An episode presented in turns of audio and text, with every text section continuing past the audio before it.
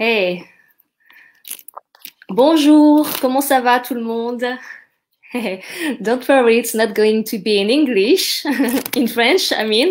Um, but uh, yeah, I just wanted to welcome you guys. I hope everybody is doing great. And yeah, welcome into this uh, leadership lounge.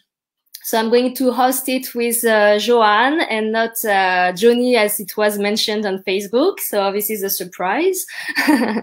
and um, yeah, just um, to introduce uh, our time together, I just wanted to uh, to let you know it's a three-part series. So we're going to touch on the topic of uh, money for this month. And next month it will be um, on the topic of power. And in September it will be about sex. And in between, in July and August, we will have a special edition for the summer. So I don't tell more details. Uh, it will be a, a, surprise, but I can't wait to see what is getting prepared. Um, yeah, we wanted to look at money, power, and sex as the main potential pitfalls that we could face up with as leaders. And today we have the privilege to receive Landa Cope, and we will introduce her in few minutes. But it's uh, just amazing to be able to listen from her experience. Um, yeah, uh, so I'm Laurence. I didn't uh, introduce myself, but I'm Laurence uh, from YWAM Lyon. So Lyon is one of the biggest city in France, and um, yeah, I just wanted to share an amazing blessing is that after a few months, I mean like six months of restrictions because of the COVID, they're going to reopen the pubs, restaurants, and shops next week. So I'm so excited about it. and yeah, I'm just excited to be able to um, go to a restaurant and have some French wine and cheese, especially because it will be my uh, wedding anniversary next uh, next week. So yeah, this is just an update on what's going on in France. And yeah, so Joanne, um, maybe you can tell us how are you and what's going on in Harpenden. Yes. So hi, I'm Yuan. For you who don't know, I am originally from Sweden, but I'm here in YWAM Harpenden, and I've been that for the last six years. Yeah, we're we're doing as good as you can in a in a world pandemic, and England is we're rolling out our vac vaccines well, and we are getting a bit more freedom on Monday. So we're excited, starting to be able to have people indoors, indoors in restaurants. So wow. good timing for the summer. So we're very excited here too. And I'm also very excited about today to hear Landa talk about uh, money. So it's going to be good. Awesome. Yes. Yeah. So yeah, maybe you can introduce uh, Landa Landa to us. Maybe some. Uh, I mean, many people know her, but maybe newer leaders or emerging leaders uh, don't know her very well, and she has so many to tell us. So if you can introduce her to to us.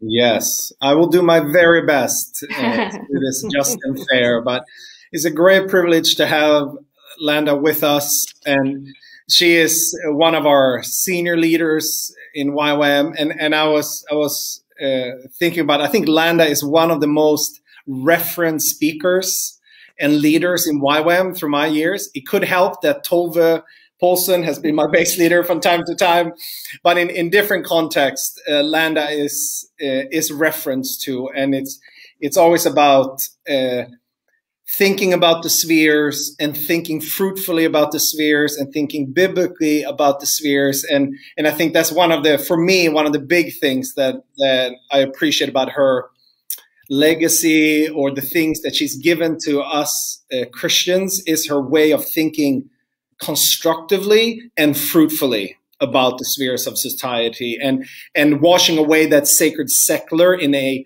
holy biblical way because that doesn't always happen in that best possible way and sometimes we try to squeeze uh, the secular world into a christian or holy frame, which doesn't always work and is not always fruitful. So that is wonderful. But Landa has been in YWAM for a couple of years, since 1971, and uh, she has uh, pioneered uh, several things. She pioneered a team in Greece and in Egypt.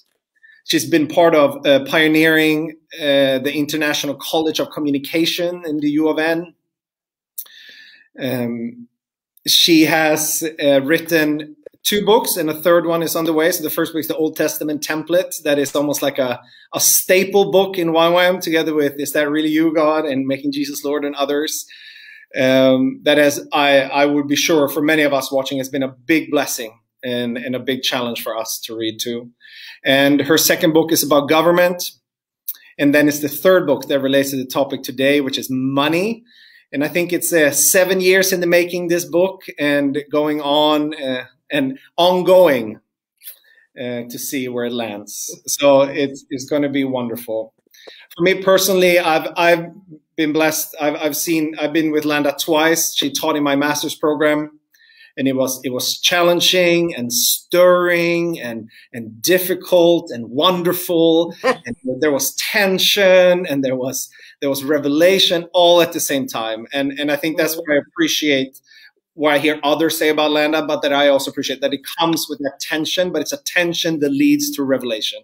And I personally love a, a good portion of tension in my Christian walk Mm-hmm. And I also heard her in other contexts. She was with our leadership uh, here in England too, and, and talking to us. And that was also challenging and stirring. And I just appreciate that so much. I appreciate people that stir us, that helps us ask the real important questions.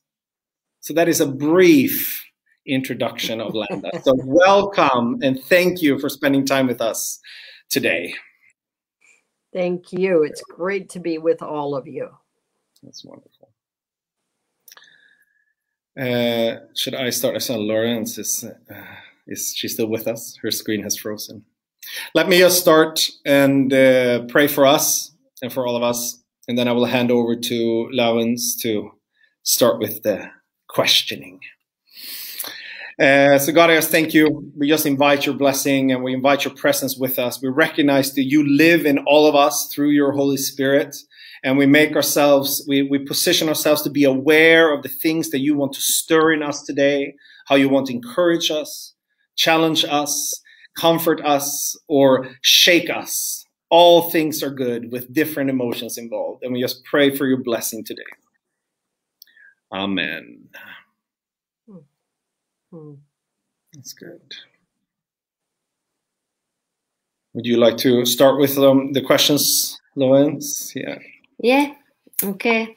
Yeah. Um, so we had a hard time to choose the questions because the, we know that you have so so much experience to share with us. But um, yeah, first of all, maybe we wanted to ask you to give us, you know, um, some a general idea of what the Bible says about money and God's heart for money. Mm -hmm. Yeah, money's a funny word. Um, you know, I mean, we use it all the time. Uh, but uh, of course, if you're talking about euros and dollars and rand, the Bible doesn't say anything about those currencies. It doesn't even say much about currency. Uh, it is mentioned, but uh, but what what the Bible does talk about constantly is is uh, how to live, and to live we have to have resources the resources are the first thing God creates in Genesis 1. All all the environments and the you know the light and space and uh, and day and night and the the the clock that begins ticking um, the the fauna and the flora and and the plants and animals and the uh, human beings uh, he creates the resources first and then he creates the creatures to live in those resources. And at the end of the day economics and finance and money is is about resources and how we get them and how well our system is working. So uh, god loves the material world.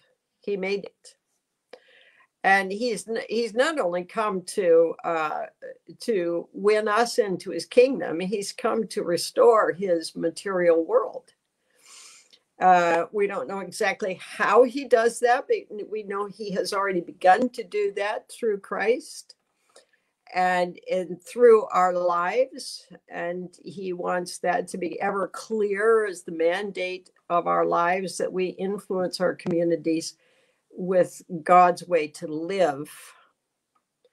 And God's way to live includes work and remuneration and um, ownership and responsibility, accountability, all of those things, everything that you can say is any part of the provision of life.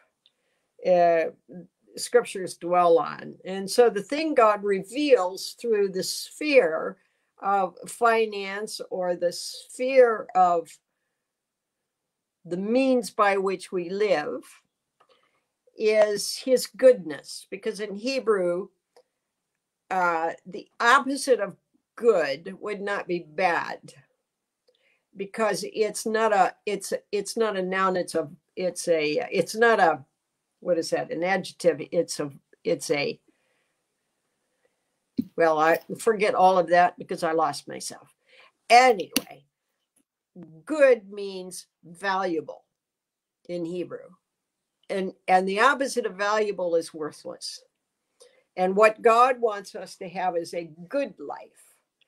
And a good life requires uh, many diversified kinds of resources in in order to enjoy that life. And it's not just a, a spiritual environment or a happy attitude.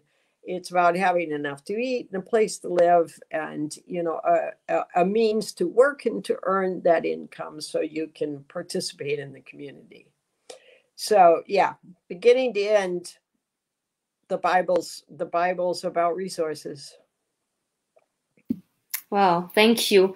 What a good sum up in few minutes about the, what the Bible says. Well done. uh, this morning I was uh, listening to a song and um, the the singer was uh, singing uh, I don't count my money, I count my blessings. And uh, it really reminded me what you just said. You know, it's like blessings in all area, in all spheres of our life, and yes. and mo- money, but everything else. You know, and God is so good to us, and we can count the blessings for all, lifelong. Yeah, yeah. yes. Jehovah yeah. Jireh, God the Ex- provider. Exactly. Yeah. Yeah, we, we also wanted to focus today on uh, specific issues that we could face up with uh, as leaders and mm. personal, but also uh, in basis as leading basis. But let's start with the personal financial issues. Um, maybe you could list three main things uh, that we could face up with, and and maybe if you have some advices on how do we protect ourselves from these potential pitfalls, you know. Yes.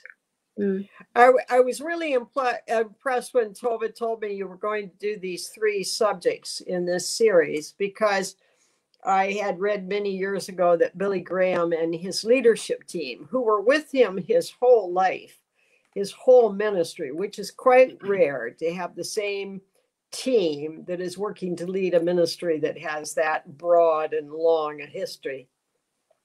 And they agreed at the very beginning, they had prayed and asked God because they knew what God was doing was going to be big. It wasn't mm-hmm. big yet, but they knew it would be. God just was opening the doors and people were flooding to their events. And so they felt uh, vulnerable and they asked God, as leaders of the Billy Graham Association and as men of God, accountable to God, what were the things that they, as a group of men and as individuals needed to be most careful about uh, that they would that that would stumble them that would cause ill, uh, ill repute that would cause God's name to be uh, to be dishonored. And God spoke to them that it was power power in personal power in ministry power and being carried away with that uh, finances uh, a lot of money has to be dealt with. The bigger the ministry, the more the money. Finances is pretty much a problem for all human beings. And and sex that mm. they had to be prepared that there would be great temptations, and if evil could overtake them because of sexual immorality, then evil would. Mm. So they lived by every time they came together which was which was at least once a month if not more often than that holding each other accountable in those four areas. They go around and each one of them would say how are you doing with the headspace of power? How are you doing in the area of your personal finances and ministry finances? Where are you there? Uh, and and of course where are you in regards to your sexual conduct in your own life? And i thought those were wise men. Mm. wise men. Yeah. And so i want i want to go through three three uh, points of uh, to watch out for personally. Um and of course we could do much more but the but the the first point I want to talk about is we're all corrupt, uh, which is, you know, I know going to be your favorite discussion. The second one is uh, uh, accountability. Mm. In and out. Yeah, accountability is just another word for accounting. mm. But we like to think about accountability, but we don't often think about accounting. And the third one is uh, let me see if I can read my own writing here. Uh, you, we must do the work to uh, to take care of the financial area of, of our lives. So if we go back to we're all corrupt. I mean, you know, it's so funny in the world we live in because we have corrupt nations and then we've got other nations that think they're really not corrupt and usually the one that's not so corrupt is the one we happen to be from and everybody else is corrupt yeah. but the more we have 24-7 news and global news the more we know all nations are corrupt hmm. period Mm. Yeah. Yeah. Now I know I'm talking to Europeans, and I know you think corruption is all in Africa, but it isn't. And all you hmm. have to do is read enough European history and current events to know, yeah, you got you got corruption too. Mm-hmm. Yeah. Because uh, corruption is just the byproduct of being broken humans, mm. with or without and awareness of sin. Mm.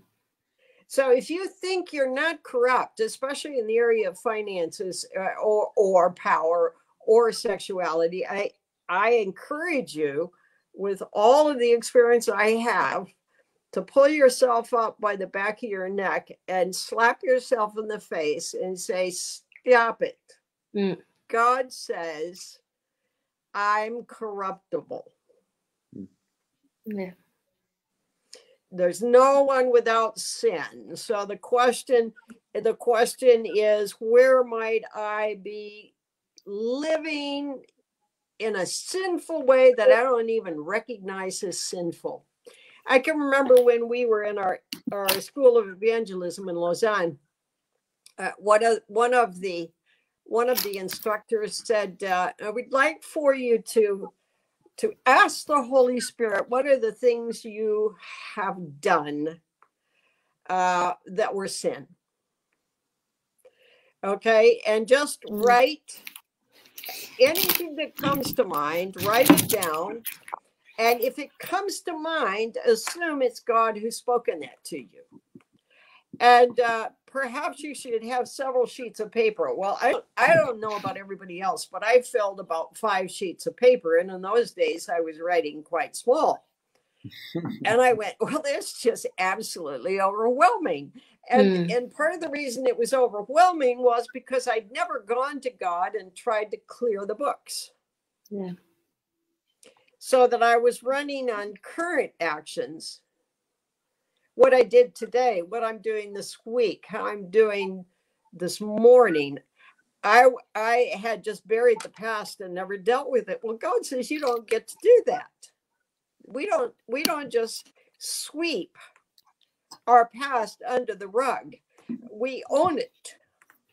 Mm. So I found out I had books I'd borrowed in my library that I'd never returned. there were a lot of those. Uh, you know, maybe CDs or or or uh, yeah. I don't know what you exchange now, uh, hard drives or or whatever. But things I borrowed, I never returned, and I and I'd see them and think, oh, I got to take that back, but I never had. And in some cases, it was years. This is called theft. Yeah. You say, "Oh yeah, but I didn't mean to." Well, you wouldn't believe how much how much stealing is done by people who didn't mean to. Mm.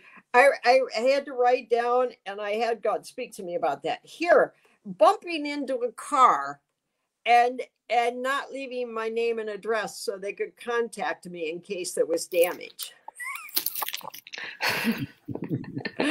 Ouch. Oh man, that's a terrible one. Borrowing something from someone and returning it broken. Oh my gosh. You know, I have a rule, and I tell people to live by this rule never buy a YWAM car. ever, ever, ever. Uh-uh. because it will be so broken and unrepaired. By whom? By all those wonderful Christians who are driving it. Mm. and uh, you know, and not owning responsibility. So you know, if I'm driving a a Y vehicle and I have an accident and it's my fault, whose responsibility is it? Mm. Not YWAM's. It's mine. Yeah.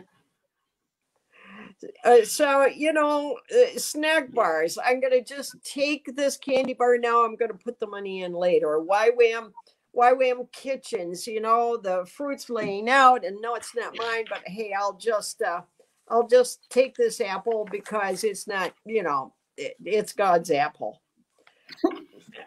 Whether we have debt that we've just forgotten about and left behind, how we deal with our taxes.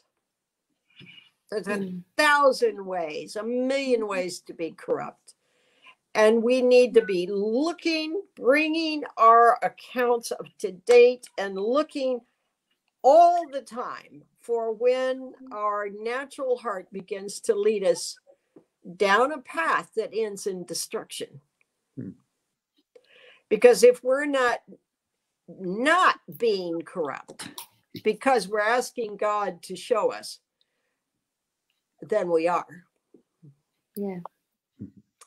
The second one is is accounting. You know, accounting, accounting, and accountants.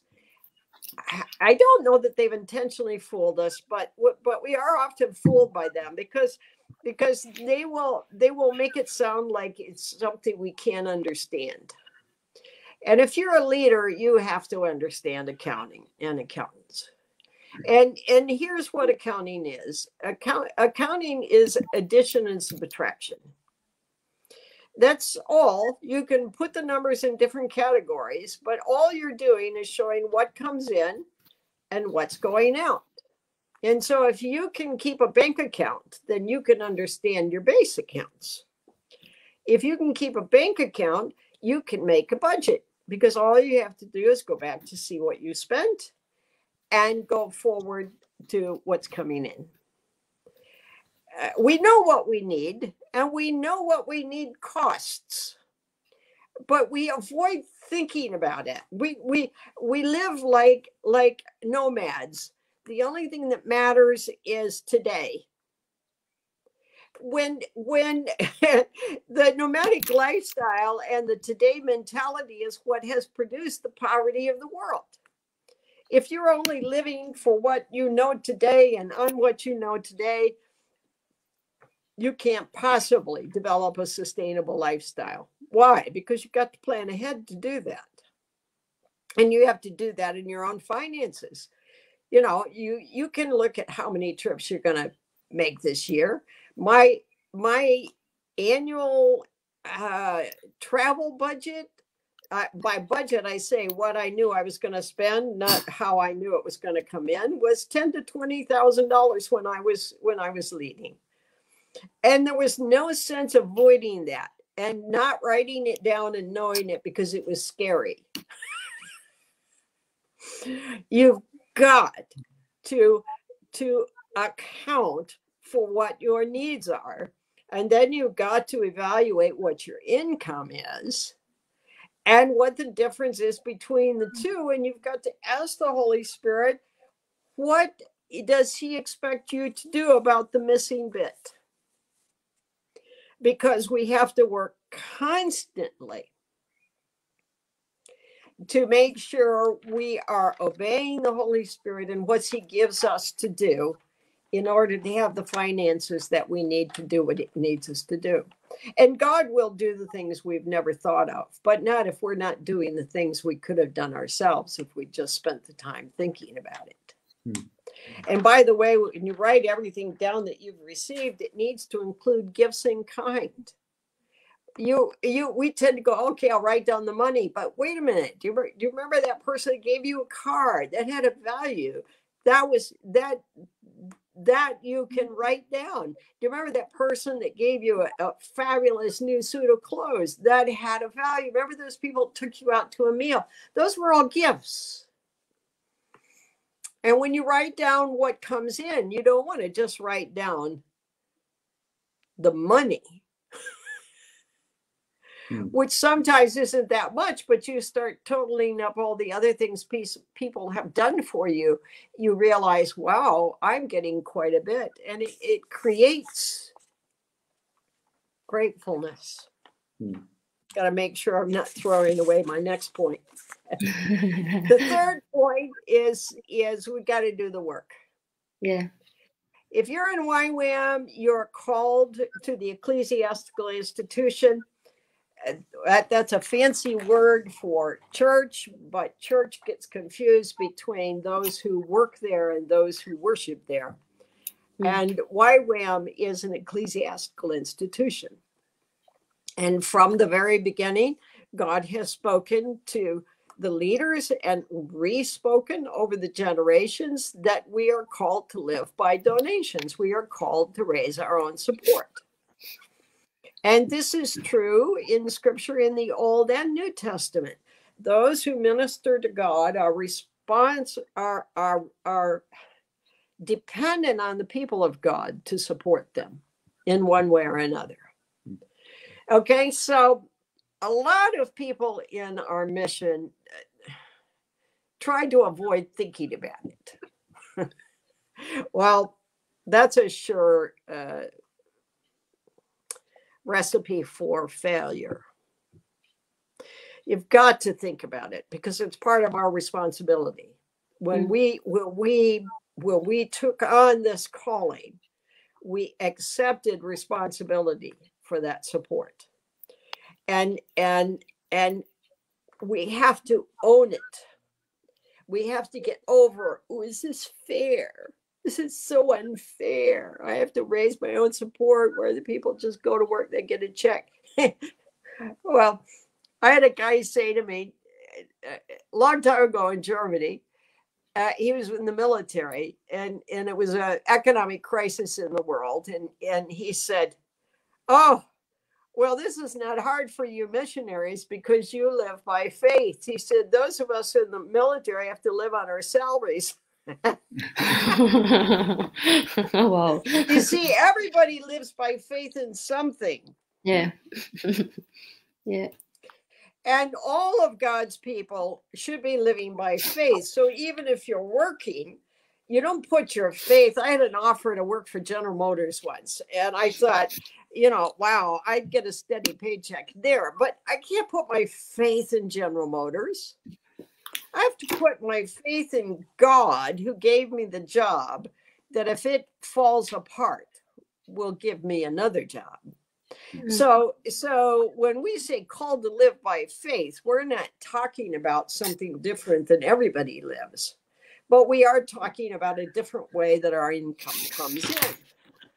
and we have to work at it that's part of part of our calling. And the reason it's part of our calling is because we need prayer. And donors pray. Mm. and small donors pray the most. Mm.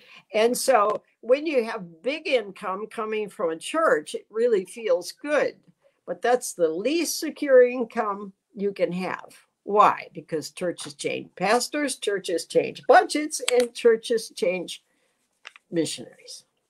Mm. but when you've got 50 donors that give $50 or $15 i have one set of donors that have given started with $15 they have given since 1974 now just do the math. That is a lot of money. Yeah. Okay, so so you you've got to come to grips with the fact that you're in a nonprofit organization that sees your income coming through donations, that you need people who believe in you and and you need them praying and you need them giving. Yeah. Okay, so is that a segue to the next question? Um, I'm trying to formulate a question just on the things you just talked about. You kind of started answering a question that I had because you kind of went down a trail, so it's good. But maybe, um, how does personal finances correlate? Like, since we're talking about leaders watching this, and maybe base leaders, ministry leaders, does my personal finances have an effect on uh, how I lead my ministry and the finances in my ministry? And what is something Oh, absolutely. In fact, through I'm gonna talk experience and how might that affect? If you don't have the faith to believe for your personal finances, you are never going to have the faith to believe for the ministry finances. And uh, and I found in my life, whenever uh, I did some really big projects, you know, millions of dollars of projects, not my millions, but and you know, the money had to come in. And mm. I found when God raised the ministry challenge financially for me, he raised the personal challenge for me incrementally. So I, it wasn't it wasn't I, the same amount, but he wasn't going to let me live on a ministry level disproportionately to my faith on a personal level. Mm. And uh, and so uh, you know, every time I knew a big exciting challenge of ministry was coming that had no money, and you know, got excited about God being able to supply that money, He Mm. would challenge me. Then I am also able to supply more for you because your needs will increase. Mm. And He wouldn't let me live a dual identity. Mm. That's good. Yeah. Okay, so base finances. Yes. I've got I've got 60 million points to make here. you Which I will round try it to down to reduce. 58 million will be good. That's that's enough. yes. Yep. Yes, I'm trying to erase zeros. Mhm. I took over a base when I was 50 years old. I don't recommend it, but it was a wonderful experience because it was God. And uh, and I took over the base. It had a lot of properties. It was Burtigny, Switzerland's prop. Oh, I, gosh, I don't know the values of those properties, but probably more properties are owned there in Burtigny than any other single base in Europe. Uh, certainly more than any single base in Europe. Um, and uh, there were seven staff, which meant it, it wasn't really working. There were just a few people still staying there. And uh, because I dealt with money so much with mercy ships and with the college and, and the necessities of fundraising for both of those, uh, I understood, although I'm not particularly administrative, that the first thing I needed to know was what did things cost at Burtigny? How much money did we have? Where was it coming from? What did we spend? And so I I told the accountants that I wanted them to present me with the last full fiscal year's accounts so that we could break down who was spending what and where. They assured me that that uh, that it's too complicated, and I said, well, it's addition and subtraction. And if that's too complicated for you, then I think you're in the wrong department. And I said, it's not too difficult for me. Now, your system accounting may be too difficult, but that's not a good idea. If you don't understand where money is and how it's being spent, where it's coming from, then the system needs to be improved. Mm-hmm. So maybe that's where we start. Well, mm-hmm. anyway, they came with the accounts and we worked out where the money came from thus far, which with only seven staff and no programs was a simple a simple ledger and uh, and then what costs you know so we go through what the utilities cost what we're paying for telephones what we're paying for vehicles what we're paying for maintenance what we're paying for food per week you have to know all of these things in order to be a steward of God's resources. Mm-hmm. Yeah. Now, you don't have to have them memorized, but you have to be. It only took me three or four months to introduce myself to all of this. The accountants did all the work. And then I'd ask questions and make them go back and do more work. And by the end of three months or so, and this is not three months every day, this is maybe maybe 30 hours of mm. meetings. I understood what we had, what we didn't have, where we were overpaying, where we were not paying at all, and where our money uh, does come from and where it doesn't come from. Okay, because if my base is not running fiscally in a godly way, how can I expect anything else to run in a godly way? Mm. Yeah. Mm. It's like trying to run a base without eating. If you can't mirror the kingdom of God in regards to provision of food, how can you mirror the kingdom of God anywhere else? Yeah. And and and you know, I often think YWAM bases do kind of run like third world countries. They don't think about it. They hmm. pray and just see what happens tomorrow. Well, that's not biblical. Forward planning is biblical. God had a one day plan and a seven day plan and a 4,000 year plan. And, you know, evidently he's had a couple thousand more years plans, and we don't know how many more years he's planning for, but God is always planning forward. He is hmm. never just doing whatever he's doing all today. Mm-hmm. He has a past, he has a present, and he has a future. Mm. And you say, well, don't we believe in the ever present now God?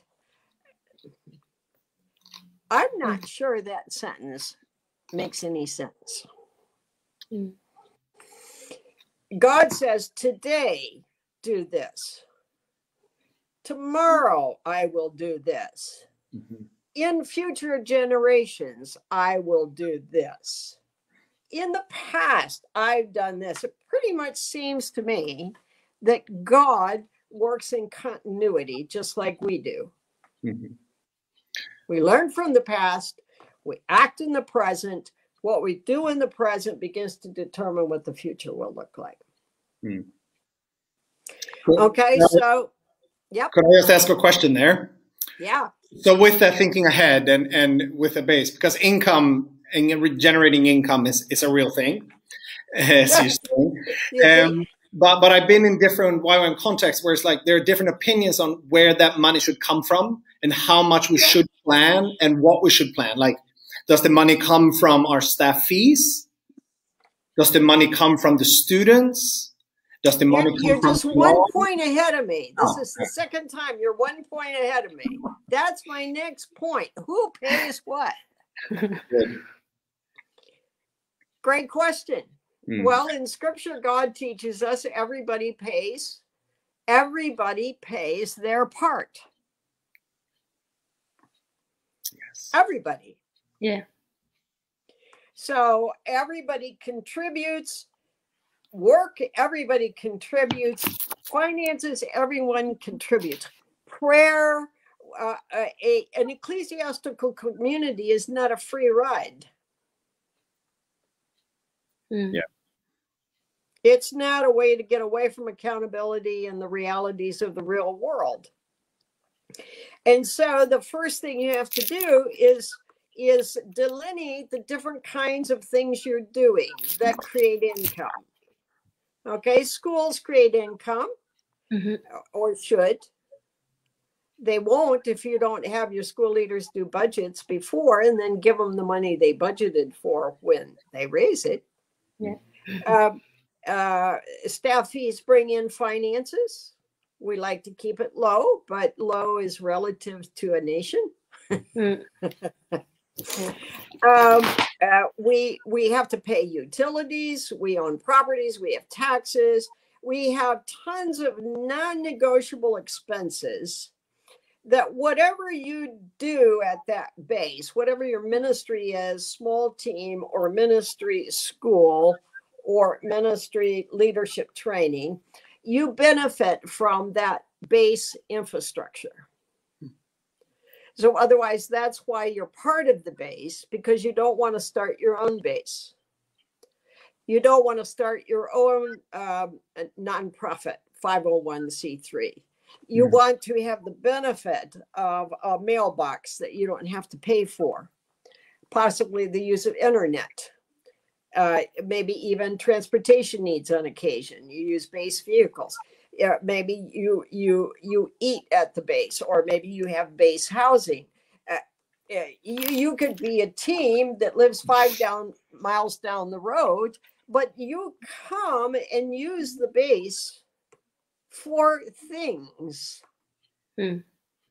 and those have a cost so the first thing you have to do is delineate your ministries and what they are actually utilizing of the base and then figuring out then what would be a contribution to the base that they need to make. So otherwise that contribution should be commensurate with their use. Hmm. okay so we do this with schools. We say okay they're using housing they're using food uh, they have speakers, they have to have a room, they da da da da da da da. They spend this amount of money on the internet um, in preparation for the school and blah blah blah blah blah. So here's the housing fee for the students. Here's the housing fee for the staff uh, for three months. Mm, Here's the staff facility fee, the the the school facility fee. So otherwise, their comp, their contribution to the utilities and the upkeep of the whole of the whole, Yeah. Mm. which will only be based on three months of use and won't be as much as those that are using it 365 days a year. Yeah. Mm. Okay, so we have to do the homework to figure out what we get in, what we spend, what we need to spend, and how much we need to raise. And we have to make that raising part, everyone has to be involved in that. Yeah. Yeah. So It's, yep, go Yeah. ahead. so with it, like how much because this becomes a bigger problem the bigger campus you have is that because a big campus like Harpenden, like there's a endless bucket of money that we need. B- Building new property, developing our property. How much how much what, what's ethical in terms of like well what what would be in terms of how much profit you can take from a school, for Yeah. example? Well, I said you you can take what they use. So otherwise, there is no principle in scripture that says I ought to pay for things I don't have anything to do with. Mhm. And you will find in uh, in scripture that the building projects were paid by paid for by donations. They didn't come out of the tithe. Mhm. Mm. The tithe was designated to other things that had to happen in the ministry. And so when they built a new building or they had a new, what we would call a capital expense campaign, uh, they would raise that money specially for that. So the whole idea of building a base out of school funds, I don't think there's that, a university in the world that could do that. Yeah. it's just ridiculous. The idea of paying for the base expenses out of schools that will either lead to you charging too much to have any students or it will lead to uh, offering such poor quality for things the students have paid for yeah. that God will begin to remove his blessing. Mm. So at Burtigny, we had a budget of five francs a day for food per person. Now that doesn't sound like a lot in Switzerland, and it's not a lot in Switzerland. but if the if the cook and the purchaser know they're going to have five francs per day per person, and they can buy weeks and months ahead, they can really work that budget. Hmm. And we ate wonderfully, not because it was expensive, but because the cook and the purchaser got every five francs for every person and they could plan ahead. Hmm. If you charge five francs for food and you give them two francs worth, then I would say that's countable as theft. Yeah. yeah. So, so I, I think that uh, the the formula is simple. What what is being done needs to be paid for by those who are doing it. And there is a portion that should come from schools. Those are the utility fees. There is a portion that could, should come from small teams outside. There is a portion that should come from base fundraising. There is a portion that should come from staff fees. Yeah, you know, there eh, we want to work on ways that there is a that there is something coming from everyone. Mm. I tell you why, you know, so many bases that I have gone to have tons of staff they don't want. And the reason I discovered for that that that was because they had cheap housing. People were there because it was a cheap place to live if the price of housing went up to not something normal in the market, but just something reasonable to the expense caused, they'd leave. Now, that should be a hallelujah moment. Praise God. Because those people won't even carry their own weight, let alone the weight of the thing we're trying to build. Mm-hmm. Mm. Let them go. There's no advantage to big staff that usually is just a fat staff hmm. that eh, that you know you wonder are these people actually doing anything? Yeah. so we we've got to be ruthless. We've got to believe and here's what i work with. I believe if god has told me something to do i need to know what it's going to cost. I need to know how many people i'm going to need and i need to know a time scale and timing is the most difficult part. Mm. And here's when I know it's time to do the next stage of a project I have the money and the people. Mm. If I don't have them, it's not God's timing. Why? Because if it was God's timing, He'd send the money and the people. And we are driving ourselves to keep up with our own agendas set on our own time scales when we don't have the resources or the or the or the people to do them. Hmm. And that's not God's demand on us. That's a yoke we've put on ourselves. Hmm. Okay, well, what do you think? Yeah. Uh, uh, I mean, I can. I, here? I I'm, i can relate to everything that you said. Uh, as long when you were talking, I could have examples of what happened in the last 10 years uh, in our team, even if it's a small team, and find examples of you know everything that you shared, examples that you gave. So it's really good. Thank you, Landa. I, I want to tell you one story. Yeah. Cheap housing doesn't benefit anybody. Mm.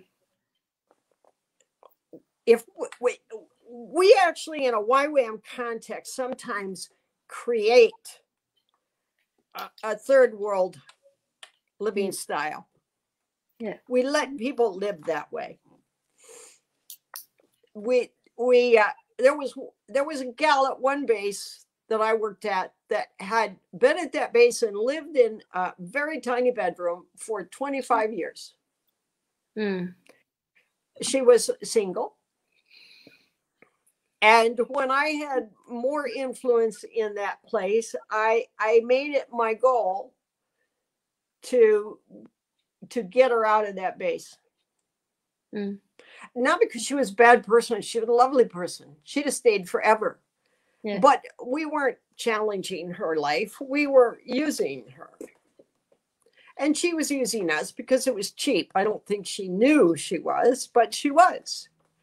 And and it is not beneficial to have to have a base way of living together that produces invalids. Oh, yeah. We are a place for robust Christian service. Mm.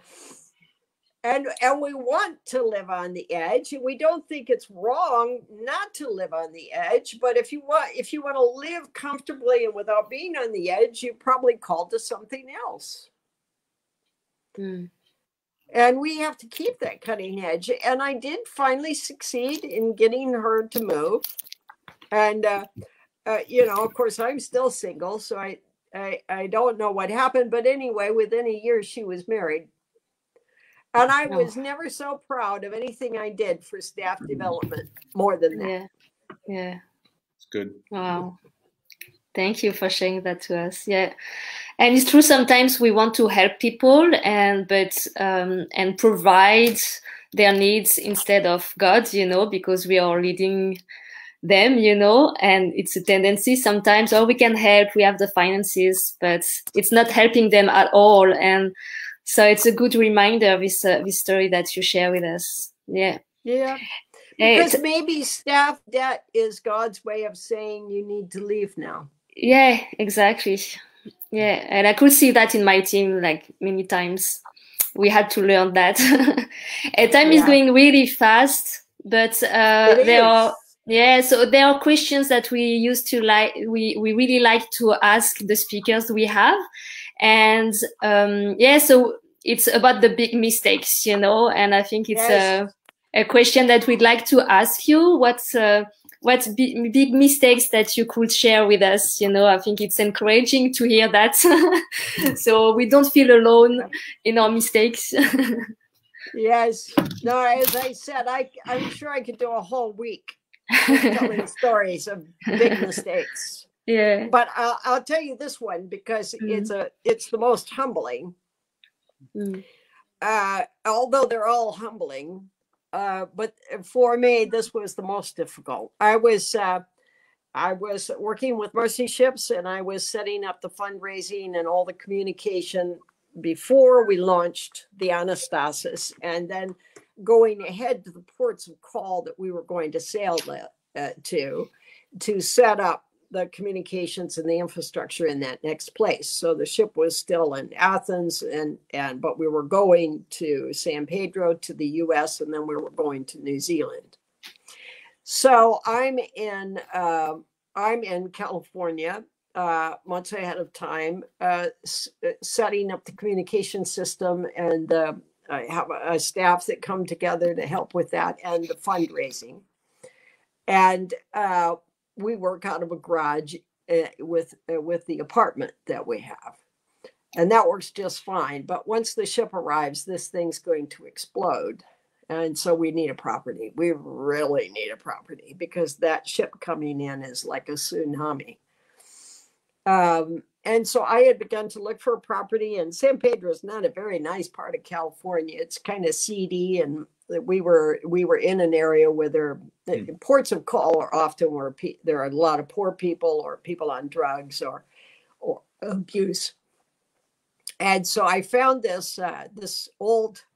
It had been a hotel, and it was now a flop house inhabited by about fifteen. Uh, um, street people that had just kind of moved in, and uh, it was uh, it was filthy. It there's no way to imagine this place, and so we prayed and thought this would be great because we can help these people move on. We can do more than move them out. We can help them find accommodations that's more human. That's it doesn't have feces all over every floor. Um, and and we can restore this building and we can we can put mercy ships here. So I had help from the community in regards to looking for properties and and um, those that were going to join us in finances and and so I this is my first property purchase and I'm pretty young. I might be 30 but maybe not even 30 quite yet. And uh, I think the property was a million something, three stories. I don't remember how many rooms, but cheap for that property, but not cheap.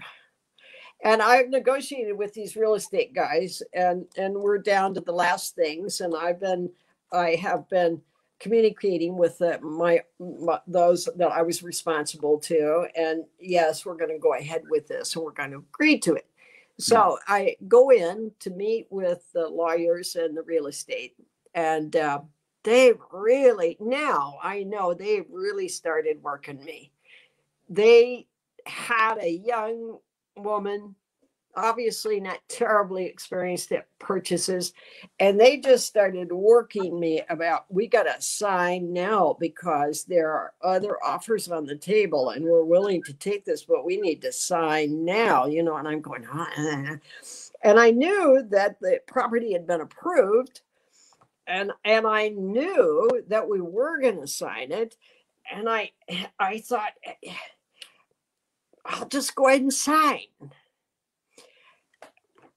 but of course, I couldn't sign my name because it was I wasn't legal. So I I signed my leader's name, and as soon as I did it, I thought, "Holy moly, this can't be good." you know, but I, at the moment, I thought this this is how we save the building that God's told us to buy. Hmm. And I was just too young to see the temptation, so I walked straight into the evil. well, like I, I told my leader that, that I had done that and said, you know, he could, you know, send me home or prosecute me or whatever he wanted because it was also illegal and he he didn't feel he was going to do any of those things. And we were we got the property at the price we wanted to pay but what we didn't know is we also bought the bar in the first floor. Hmm. and i think that's why they wanted us to sign quickly because we were buying a bar that had still a two year lease. oh. So I bought the only building, probably in YWAM, that had a functioning bar on the first floor.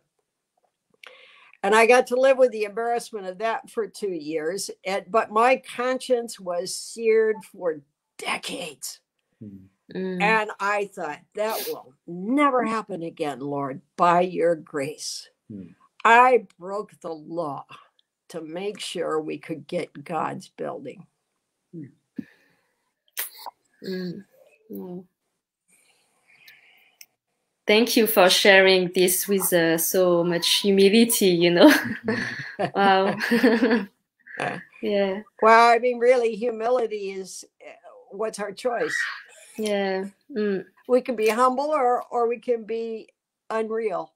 Yeah yeah yeah i don't yeah. do fantasy very well wow would you uh, would you share another mistake that you uh, you've made? Or... Oh, so many mistakes. Well, I mean, the funny one, although it's not really funny, is uh, this would be this would be mid seventies. A whole bunch of us get the idea for fundraising businesses that we can run on the side that would fundraise for us, and we'd probably make so much money we could fund the bases this way.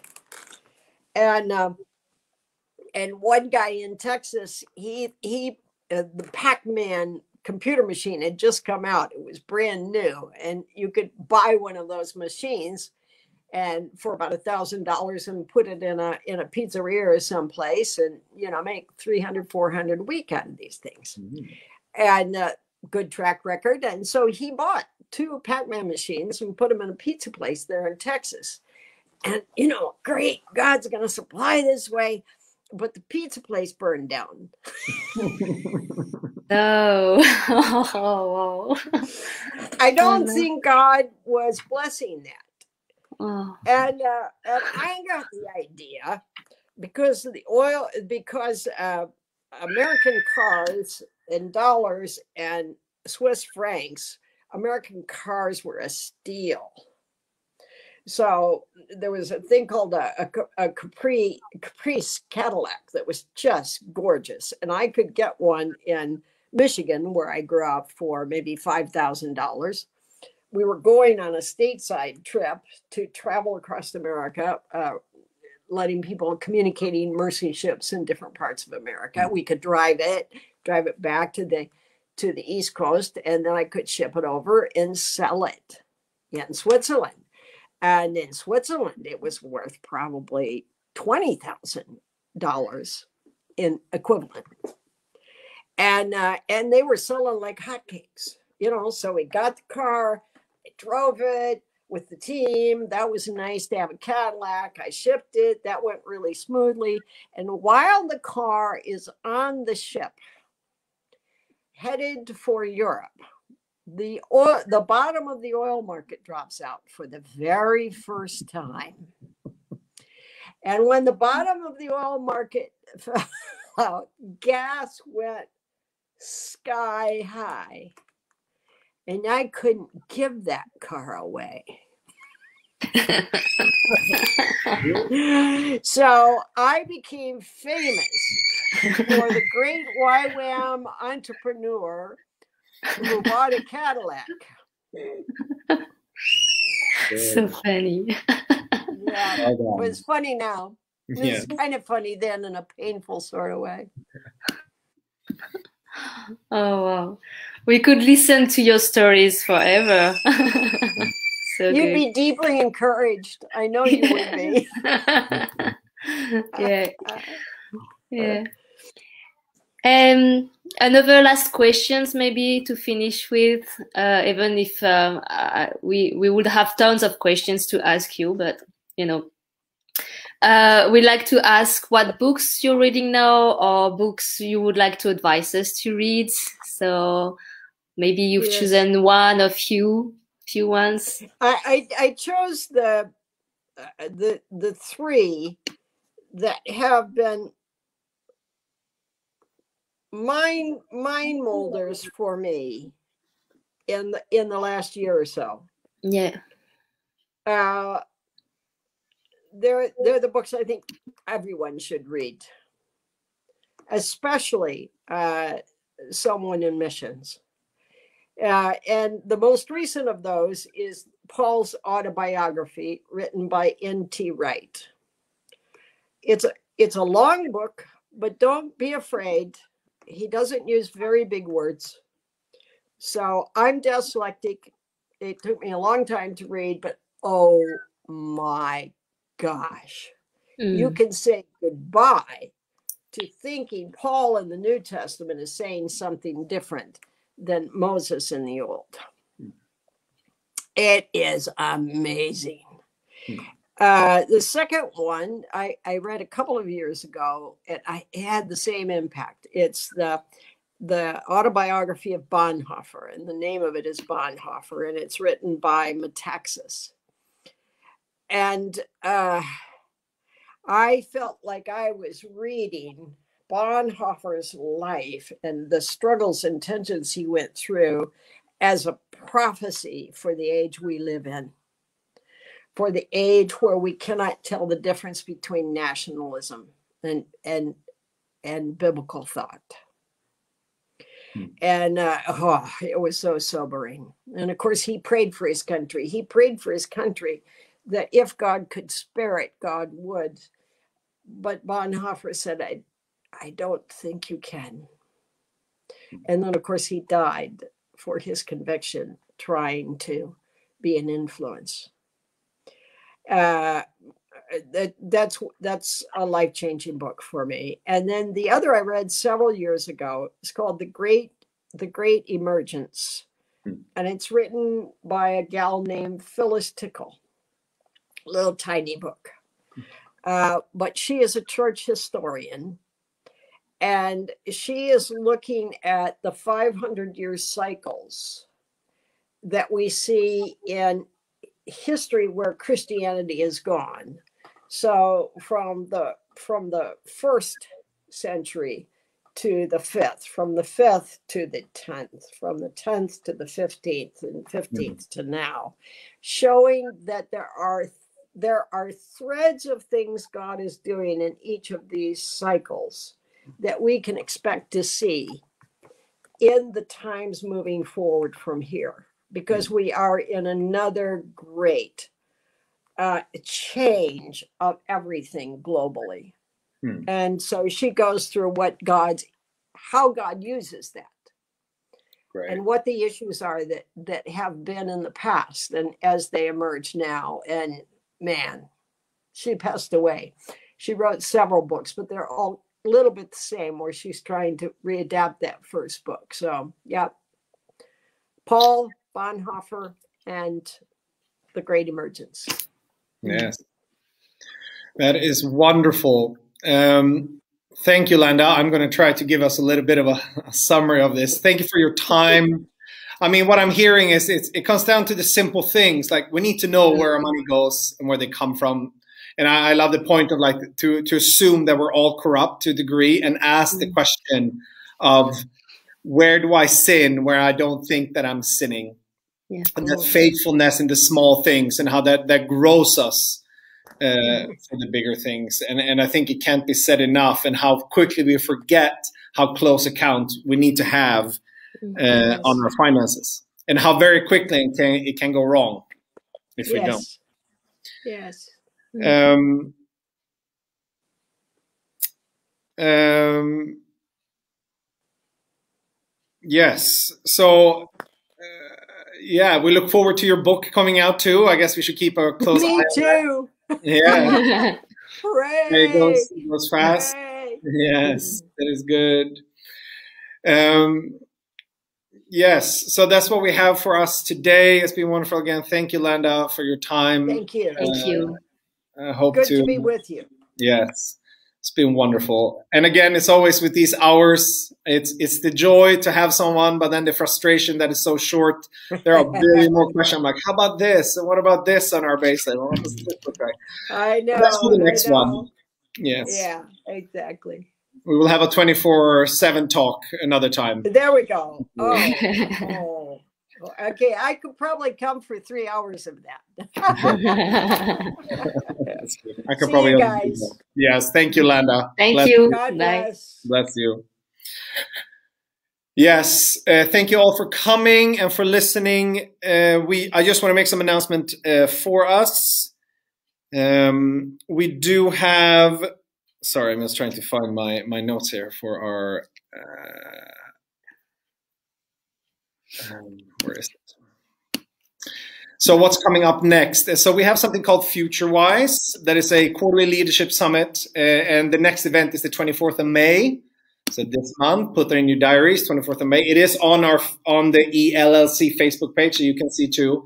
And there will be the the our the speaker will be Dr. Ruth Perrin, who is an expert uh, on the changing shape of youth culture which we all should be very concerned about and all wanting to know uh, a lot about. So about Gen Z and millennials. Uh, and her most recent book is Change, Changing Shape: The Faith Lives, the Faith Life of Millennials, and we encourage whole teams and bases to join us for this uh, event. And it will involve talks and breakout discussions and a panel uh, interview and all these things. So with that, we want to say thank you for all for watching, and uh, yeah, we'll see you around out there in the world.